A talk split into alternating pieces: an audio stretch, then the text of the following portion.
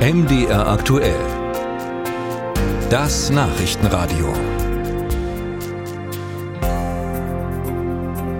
Und auch wenn es dieser Tage ja immer mal heftig vom Himmel kommt, ändert das wenig am Grundsätzlichen, nämlich dass es viel zu trocken ist. Und deshalb fürchten viele landwirtschaftliche Betriebe um ihre Sommerernte. Der Präsident des Bauernverbands hat vor dem heute beginnenden Bauerntag äh, Unterstützung gefordert. Er möchte nämlich finanzielle Zuschüsse für neue Bewässerungsanlagen.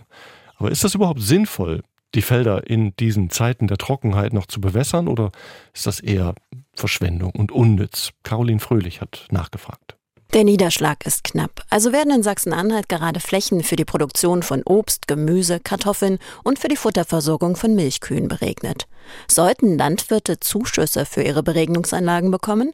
Für Christian Kunz, Landesgeschäftsführer des Bund für Naturschutz Sachsen-Anhalt und Wasserwirtschaftler vom Beruf, ist das eine schwierige Frage. Wenn ich jetzt durch die Landschaft fahre, sehe ich die Bewässerung, wo die Hälfte verdunstet, weil eben großflächig über Mittag auch bewässert wird. Eine Unterstützung könnte ich mir vorstellen, wenn flächendeckend mit Tröpfchenbewässerung bewässert wird und nicht so wie bisher mit großen Sprengern. Bei der Tröpfchenbewässerung geben hochporöse Schläuche über einen langen Zeitraum tröpfchenweise Wasser ab, das direkt der Pflanze zugutekommt und wovon weniger verdunsten kann.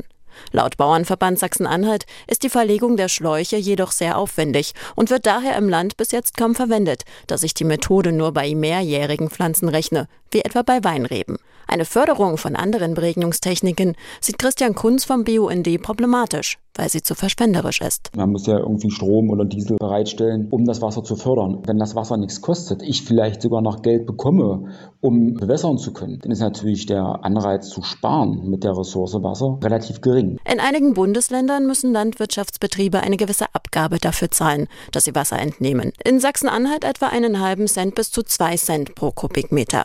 Das ist für Kunz viel zu niedrig. In Sachsen ist der Preis ähnlich. In Thüringen ist es gar kostenlos. Hier werden Bewässerungsanlagen in der Landwirtschaft sogar schon bis zu 20 Prozent vom Land gefördert. Dennoch werden in Thüringen gerade einmal 0,3 Prozent der Ackerfläche beregnet. In Sachsen-Anhalt sind es 2 Prozent. Falk Böttcher, Agrarmeteorologe beim Deutschen Wetterdienst in Leipzig, erklärt. Das Problem ist natürlich gerade in unserem mitteldeutschen Raum, dass das Grundwasser natürlich auch limitiert ist und dass man da nun erstmal Bewässerungsrechte haben muss. Die bekommt man von den Wasserbehörden zugesprochen. In den letzten Jahren sind nach unseren Erfahrungen die Rechte nicht in der Form ausgereicht worden, dass sie diese Trockenheit hätten abfangen können, die wir in den letzten Jahren hatten. Heißt, es gab schlichtweg einfach nicht genug Wasser, um damit ausreichend beregnen zu können. Die Lösung sei daher nur ein Umdenken in der Landwirtschaft. Erstens, indem man die Verdunstung von Wasser aus dem Boden minimiert, um trockene Phasen besser überbrücken zu können, sagt der Agrarmeteorologe. Das erreicht man, indem man dichte Pflanzenbestände hat, indem man Mulch auf den Flächen hat und indem man relativ wenig und wenig intensiv den Boden selber bearbeitet. Also da können wir es schaffen, diese unproduktive produktive Verdunstung um 30 bis zum Teil in optimalen Fällen bis 50 Prozent zu reduzieren. Zweitens,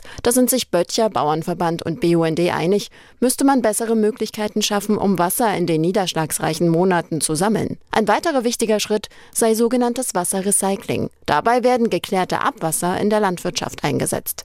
In einigen Städten wie Braunschweig werde dies bereits getan.